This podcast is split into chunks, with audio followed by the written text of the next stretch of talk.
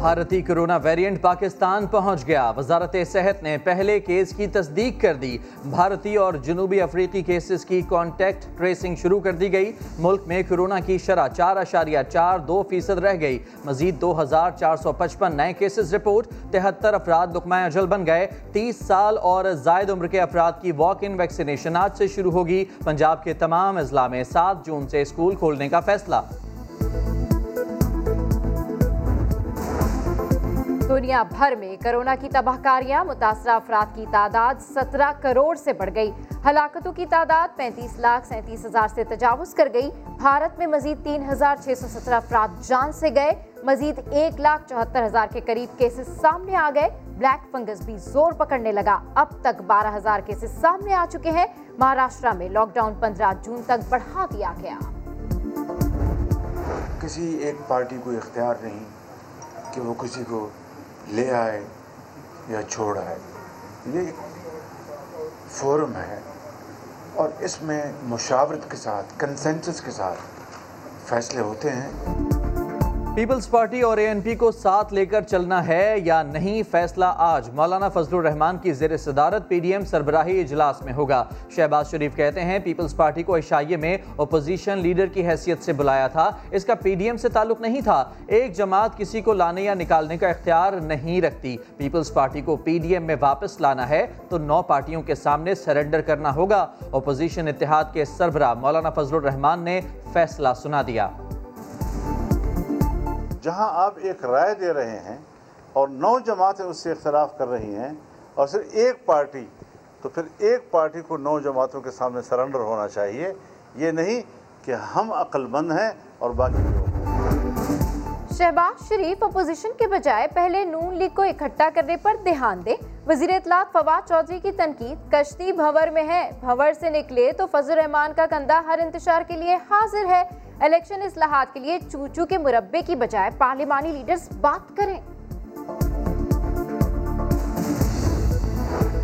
نواز شریف، مریم نواز اور captain retired Safdar کی اپیلوں پر سماعت۔ اسلام آباد ہائی کورٹ نے تحریری حکم نامہ جاری کر دیا۔ نیب پروسیکیوٹر کی عدالتی نظیروں کی روشنی میں عدالتی معاونت کے لیے مہلت کی استدعا منظور۔ نواز شریف، مریم نواز اور صفدر کی اپیلوں پر آئندہ سماعت نو جون کو ہوگی۔ شکارپور میں ڈاکوؤں کے ہاتھوں شہید پولیس اہلکار آپریشن کے لیے نہیں بلکہ مغویوں کی رہائی کے لیے ڈیل کرنے گئے تھے۔ ڈاکوؤں نے بختر بند گاڑی دیکھ کر فائرنگ کر دی۔ سما اندرونی کہانی سامنے لے آیا۔ ڈیل کے مطابق ڈاکو کے گرفتار اہل خانہ کی رہائی کے بدلے مغویوں کو رہا کروانا تھا۔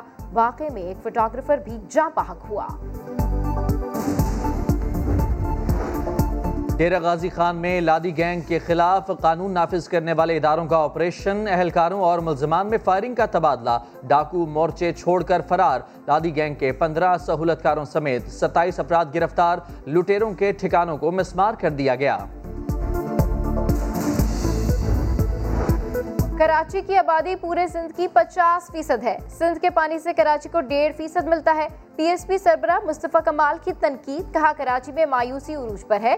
سندھ حکومت کراچی کے ساتھ تعصب کرتی ہے۔ لاڑکانہ سے کراچی تک لوگوں کو کتے کاٹ رہے ہیں۔ گورننس کا یہ حال ہے کہ کتے کے کاٹنے کی ویکسین بھی نہیں ہے۔ لکی مروت میں شادی کی تقریب میں فائرنگ، چار سالہ بچہ جاں بحق ہو گیا۔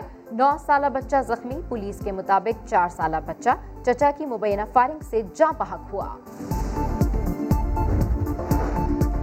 لاہور سیشن کورٹ کے احاطے میں ملزم کی ٹک ٹاک ویڈیو۔ پولیس نے ملزم کو حراست میں لے لیا۔ پولیس کے مطابق ملزم اپنے ساتھیوں کے ہمراہ ٹک ٹاک ویڈیو بنا کر لوگوں کو ہراساں کر رہا تھا۔ ملزم کے خلاف قانونی کارروائی کی جائے، عدالت کے جج کا حکم۔